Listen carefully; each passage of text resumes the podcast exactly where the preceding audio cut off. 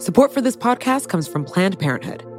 It's hard to imagine a world where we leave future generations with fewer rights and freedoms. Since the Supreme Court's decision to overturn Roe v. Wade, politicians in nearly every state have introduced bills aimed at blocking people from getting the essential sexual and reproductive care they need, including abortion. Planned Parenthood believes everyone deserves access to care. And with supporters like you, they can reclaim our rights and protect and expand access to abortion care. Visit plannedparenthood.org/future to learn more and support their cause. You know how to book flights and hotels. All you're missing is a tool to help you plan that unbelievable travel experience. That's why you need Viator. Book guided tours, excursions, and more in one place. There are over 300,000 travel experiences to choose from, so you can find something for everyone. And Viator offers free cancellation and 24 7 customer support for worry free travel. Download the Viator app now and use code Viator10 for 10% off your first booking in the app. Find travel experiences for you. Do more with Viator.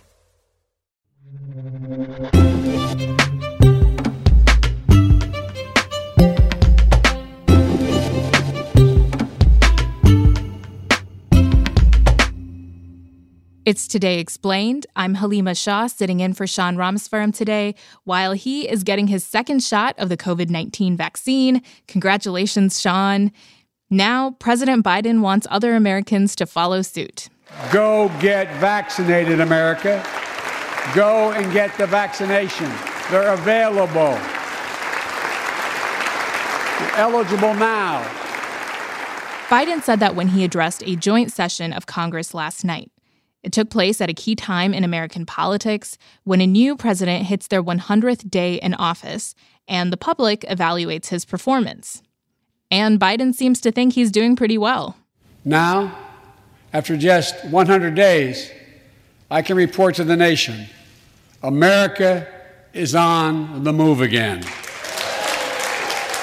But we decided to make our own report card for Joe and we're grading him on how well he kept the promises he made on his economic policy. Obviously, coronavirus is a big one, immigration, climate change, and police reform and criminal justice issues.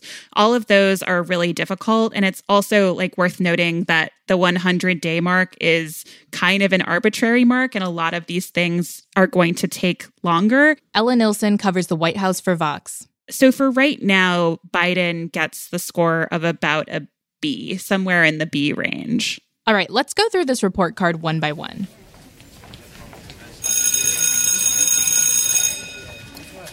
Joe from Scranton, please report to the science lab for a COVID response class immediately. Let's start with the coronavirus response. More than 50% of Americans have received a vaccine shot at this point. A lot of us know people anecdotally who are fully vaccinated, but we are not out of the woods entirely yet. So, what does that mean for Biden's score? Yeah, I mean, like anything with COVID, right? I feel like it's tough to to tell when Biden took office, we were at one of the worst points during COVID. I mean, back in December and January, those really, really scary times. There were record numbers of cases in the US. And since Biden has has come in office, I think that there's been this real discipline that has been a departure from the Trump administration, certainly, and a really clear laying out of here is our goal on COVID vaccinations, here's how we're going to do it, here's what you should expect. And initially, they almost sort of set expectations lower or at least set them at a reasonable level. And they've been able to exceed them. So now going into summer, um, you know, I feel like both the number of vaccinations that have happened, but also the economy from COVID stimulus relief, those are two really big things that I think can't be underestimated part of his coronavirus response was a $2 trillion relief package. So, has that given his grade a boost? The COVID relief package is really popular with Americans, and it's not that difficult to understand why. You know, a lot of folks got to see a direct impact from that bill almost immediately in the form of stimulus checks hitting their bank account and other things like unemployment insurance, aid to states and, and cities. Back in 2008, when Obama took office, the you know economy was in a tailspin, and that recovery was really slow and really painful. And I think that you know certainly it's been well reported reported that the Biden administration wants to do something different. They wanted to really go big on COVID stimulus so that the economy would rebound um, in a huge way. And I think that there are certainly uh, initial signs that the economy is getting ready to do that. All right. So, what's the final score for Joe on the pandemic? I think that Biden gets probably, if you want to be stingy, an A minus. But I think that on COVID and initially the economy, he gets a pretty high score in the A range.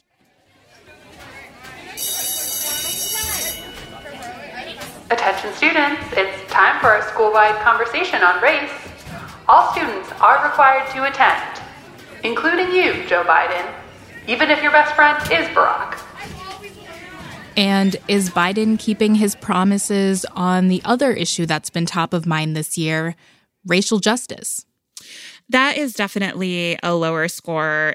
I mean, this is something that, you know, as far as extending the Voting Rights Act, that hasn't yet been achieved, instituting a National Police Oversight Commission that's been dropped, pushing Congress to pass the, the George Floyd Act, not yet achieved. And obviously, like we need to say here that Biden can't do all of these things on his own. He needs a partner in Congress. And the Congress is really closely divided between Republicans and Democrats right now. And there might be a bipartisan path forward for, for police reform bill. But I think that the country is still pretty divided on that issue. And I think that that divide is reflected in Congress. Hmm. So then, what score does Biden get for his movement on racial justice, which, as you just said, is not much movement? I think at this point, Biden probably gets an incomplete. A warning for all students and staff. Because of a series of bad decisions, the temperature of the entire building is warming rapidly, and this school might become really unpleasant to go to class in. Have a nice day. And how about the environment? Is Biden's motorcade finally made up of electric vehicles? Well, it's still not not quite there, but things are definitely moving. So last week was a big week for Biden's climate change policy.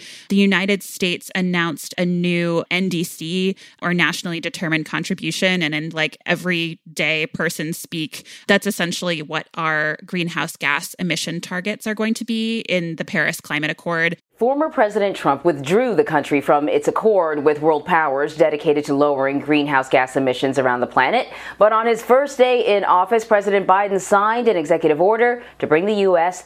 back to what he says is, quote, the number one issue facing humanity. Um, so that was a big thing that was done. But there is a difference between uh, saying what you're going to do and then actually doing it. And the next few months and couple years will determine whether Biden and his administration can meet the aggressive emissions standards that they've set for themselves. And is he getting more buy in from Congress on climate than he might be on, say, racial justice? I think he is. And that's in large part because Biden's climate bill is really wrapped up in his almost $2.3 trillion infrastructure plan. This isn't a bill yet uh, because Congress basically is in the process of taking the plan that Biden laid out and turning it into legislative text. We think that that if there's another chance for democrats to pass something through budget reconciliation which is what they did with his covid bill essentially turning this into a big budget resolution that only needs democratic votes to pass the senate he could certainly pass a really big bold plan with no republican votes. But um, it's probably going to be well into the summer before that happens. So um, we haven't gotten there just yet so, on climate, a centerpiece of Biden's campaign and his plan overall, what kind of grade does he get? Biden probably gets a B for that or a B minus.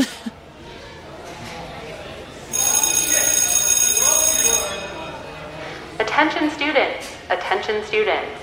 We're canceling fourth period today to discuss a crisis at the border. Please report to the auditorium immediately for an assembly on what the government hasn't done about it.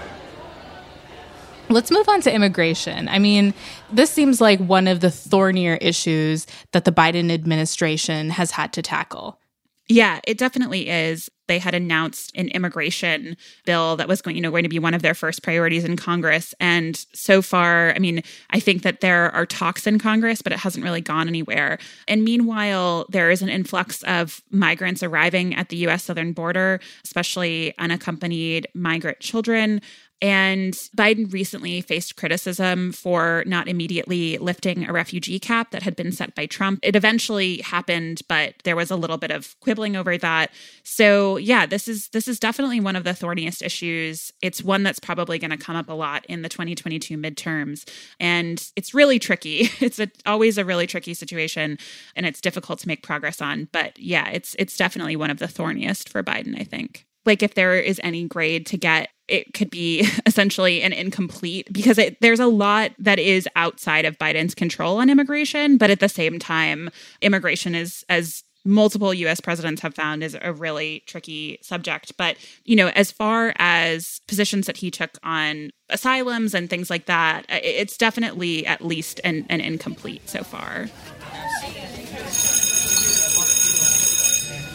A reminder for seniors that your fifth period class will be replaced by a presentation on how to get a job in an employment crisis. Regular guy Joe Biden, who was turned down for his dream job more than once, will be presenting. Beyond getting stimulus checks out to people, what progress has President Biden made on economic priorities for the country? I mean, his next major move on the economy is the American Jobs Plan and then the American Families Plan, which was released on Wednesday. I mean, that is collectively going to be about $4 trillion going into the economy and going into jobs in numerous sectors from clean energy jobs to construction jobs to um, jobs for home health aides and long term care workers, child care workers. So, yeah, there's, there's a lot that's being done on the economy. His economic team is is really working to try to make the economy more equal for women, for workers of color. But again, that is something that ultimately is going to be decided by Congress, depending on you know what bill can can get through this current Congress. So while I think a lot of people like what Biden is is saying and putting out there on the economy, still have to wait and see. So, in terms of keeping his promise on the economy, what grade does Joe Biden get? Um, so I mean, I would say so far Biden probably gets somewhere around a B or a B plus, um, because he already did deliver um, economic relief as far as COVID relief. You know, things like stimulus checks, expanded uh, UI, um, money to to state and local. But he has this other really massive, I mean, uh, close to four trillion dollar uh, other part of his economic program, kind of the recovery and what comes next. Um, and he has proposed that. There, there are two fully fleshed out plans that the White House has put out, um, but it's going to take uh, probably months to see if they can be passed through Congress. And they might be, um, their, their final form might be a lot smaller than what the White House is proposing right now.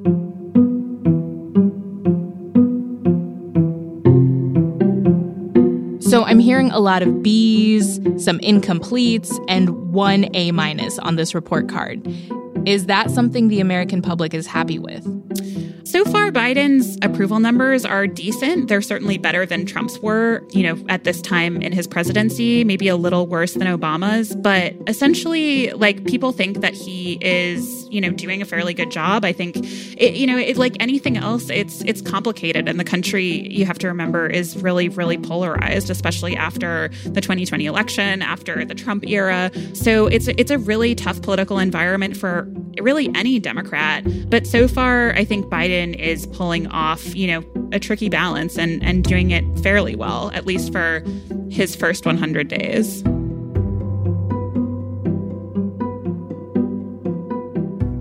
Okay. Ella Nilsen, thanks so much.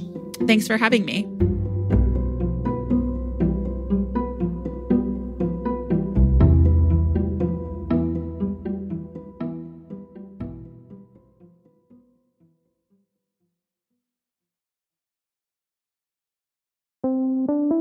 Jay Explained comes from FX's The Veil, starring Elisabeth Moss. If you like spy thrillers or indeed Elisabeth Moss, then you might want to check out FX's The Veil. It's an international spy thriller that follows two women as they play a deadly game of truth and lies on the road from Istanbul to Paris and London. Oh, I'll go. One woman has a secret, same here, and the other has a mission to reveal it before thousands of lives are lost. FX's The Veil, now streaming only on Hulu.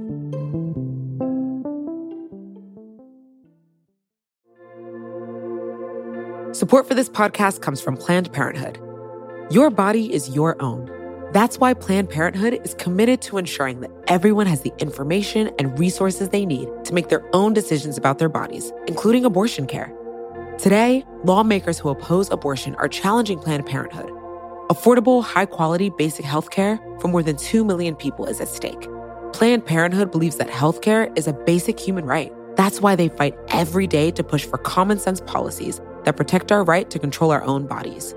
They also work tirelessly to oppose the onslaught of new policies aimed at interfering with personal decisions best left to patients and their doctors. They won't give up and they won't back down. You can join Planned Parenthood in the fight to help make sure that the next generation can decide their own futures. The organization needs your support now more than ever. With supporters like you, they can reclaim our rights and protect and expand access to abortion care. Visit plannedparenthood.org/future to learn more and support their cause.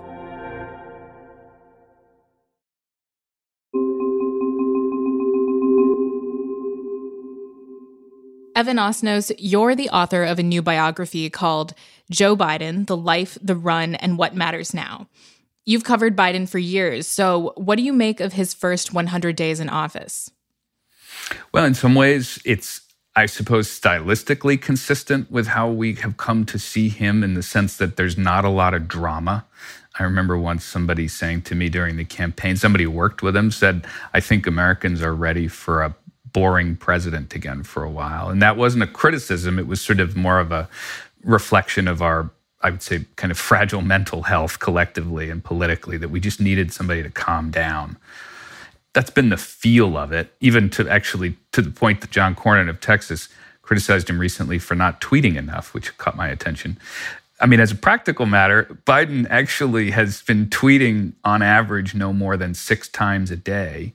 And that's, you know, noticeable because Donald Trump, after all, tweeted more than 20,000 times while in office. So I think that would be one of the ways that we can sort of try to capture how it feels to be living in the Biden presidency after 100 days. So Sleepy Joe Biden is like a very on brand title for him. It turns out actually to be almost part of his brand. Somebody described him recently as actively sedative, and I would argue that that's to his that's to his benefit. I mean, in a way, look, the honest answer, and I think this gets to the core of part of the reason why I got interested in him, is that what he's trying to do is to restore where politics belongs in our lives, which is to say that we are all of us active participants in it. But this should not be a psychodrama about the person in the White House, because that's not really what this is about. Uh, it's about all of us. And so that's the subtle, maybe not so subtle shift we're, we're beginning to see. So the overall feel of the Biden presidency for the first 100 days is like akin to a melatonin tablet. but from like a political standpoint, how do the political stances that he's taken in his first 100 days compare to the ones he took throughout the rest of his decades long career? Those are dramatic. I mean, the, the differences are stark. And I think that's where you start to see that the style, the kind of muted style is actually, in some ways, um, misleading when it comes to how dramatic some of the policy proposals have been. I mean, some of this by now we all know, but it's it is worth reminding ourselves of. When Joe Biden was in the Senate for 36 years, he was not known as somebody who was a progressive activist. He was by all means a centrist political figure. He was known for being, you know, one of the people who was an author of the crime bill in the 90s. In some ways, he was always at the center of the party. Somebody once said to me that Joe Biden is almost a perfect weather vane for where the middle of the Democratic Party is. And that's the key word there is middle, because today the middle of the party has moved. It's become, in many ways, a more ambitious party, a more activist party, certainly one that believes in the idea that government can do more to try to relieve suffering in people's lives and to try to restore fairness and opportunity into the American economy. And I think that's the, you're beginning to see him responding to that moment. I think Joe Biden is actually a more of a symptom of what's happening in American politics than he is the agent who is who is driving it forward. Well, let's look at some of those issues one by one. I mean, Biden is inheriting an economic and employment crisis, much like he did as Obama's vice president. So, does his approach look anything like the one that the Obama administration took, or is this all new? I think they bear some of the scar tissue of what they did the last time around. There are a lot of people in this administration who served in the Obama White House with Joe Biden, with President Obama. And a lot of them feel as if they were negotiating against themselves a bit at the time, that they kind of reduced some of the scale of their ambition. I mean, just in sheer numerical terms, the stimulus that they passed this time is twice the size of the stimulus plan that they passed in 2009. And then also from a strategic perspective, you didn't see Democrats this time sitting around waiting for Republicans to arrive on a golden chariot of bipartisanship that would reward all of their imaginings. They basically acknowledged we're not going to get there together. And so, what we need to do is not waste critical time. And this is something of urgent priority, and we're going to drive it through. So, in a sense, it's ironic that one of the lessons that Biden took from his own experience in 2009 was to go a bit against his own instincts, which was if you get everybody into a room, you can eventually make a deal. He concluded early on in 2021 that was not in the cards this time. And I think that's actually been one of the key moments that gets us to where we are. And then one other piece of it that's important is Biden really felt like they made a mistake in 2009 by not ringing the doorbell for Americans and telling people what they had delivered on this stimulus plan. They sort of hoped that people would appreciate that they had gotten these benefits and so on. And what they discovered in the midterm elections was that they didn't know. In fact, polling data showed that only one in 10 Americans knew they'd gotten a tax cut when in fact most people had gotten some sort of benefit. So that's been a big difference. Uh, is this time they're much more adamant about making sure that people know what they passed and what the uh, what the specific benefits are. So the Biden team did not wait for Republican buy in on the American Rescue Act, for example. And we should note that that was a criticism that came up last night when Senator Tim Scott delivered the Republican rebuttal to Biden's speech. In February, Republicans told President Biden we wanted to keep working together to finish this fight. But Democrats wanted to go it alone. They spent almost $2 trillion on a partisan bill that the White House bragged was the most liberal bill in American history. Which begs the question how are Democrats going to get other ambitious policies passed? I mean, Republicans are still roughly half of Congress. So the Biden administration can't rely on budget reconciliation forever, can it?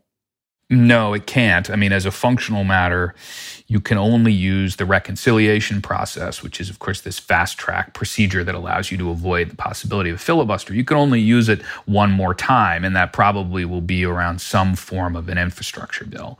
What's exactly going to be in that infrastructure bill? That's what's in play right now. And I think we should sort of widen the description to call it an economic bill because it could include everything from physical infrastructure to paid family leave and universal pre K. And so at the moment, we're looking at more or less two different pieces of legislation. But there will come a point when they're going to have to begin to use regular order in order to be able to get things through. And at that point, it's going to be a lot harder, not only to get Republican buy in, but also to get buy in across the Democratic Party, which consists of this very diverse ideological spectrum. So I they will start to have to make choices. And that probably means giving some things up. But that also is, you know, that's one of the places where Joe Biden dwells. I mean, he is quite comfortable getting in a room and hashing something out for a long time. And you may start to see a little bit more of that role of Biden, the negotiator. Hmm.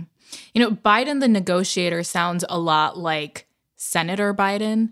Mm-hmm. And I feel like what we've been seeing is President Biden, who's a who's sort of a different guy. And you know, we know that in the Oval Office, Biden has a portrait of the man that he invoked very often on the campaign trail, FDR. So is this new President Biden, this new version of him that we're seeing, is that somebody in the mold of FDR?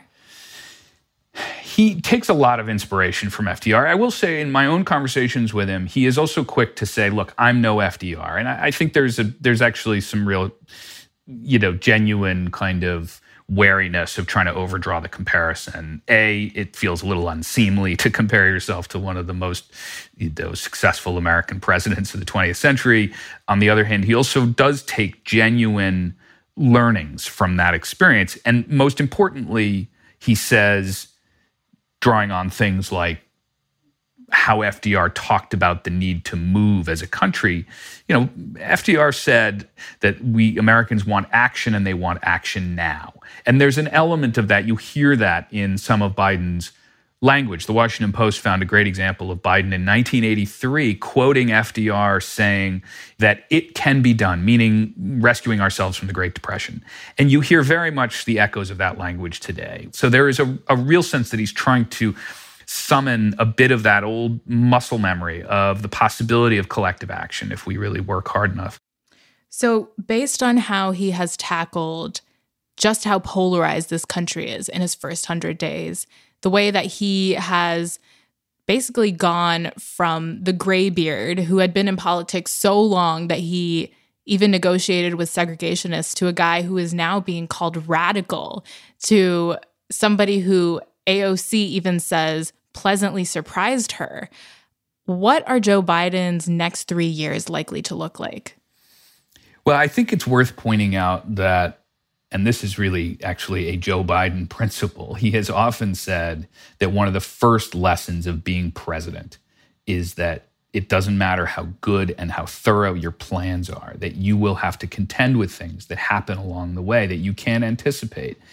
And in some ways he you know he once when he was a senator he scolded president clinton at the time because he said you know you suffer from what what i call rhodes scholar disease which is to say that you're so accustomed to having every fact at hand that you don't know how to function without it and that you have to go on your instincts go on your judgment a bit and you know look taken to the extreme that can be terrible but what we have is actually a president over the next few years who's going to be contending with things that we don't know about now. And what we're beginning to see, I think, beginning to recognize, or what are his instincts? What are his judgment? And his judgment at the moment is that the country is facing not just one crisis in COVID, but really a set of fundamental systemic crises that extend across racism, the arrangement of the economy, the climate, and that he is I'll be blunt. He doesn't want to be remembered as a president who didn't rise to the challenge. He's he's too old and he's wanted this for too long to allow that to be the case. He wants to be remembered as somebody who made a real imprint at a moment in which he was summoned by history to do it.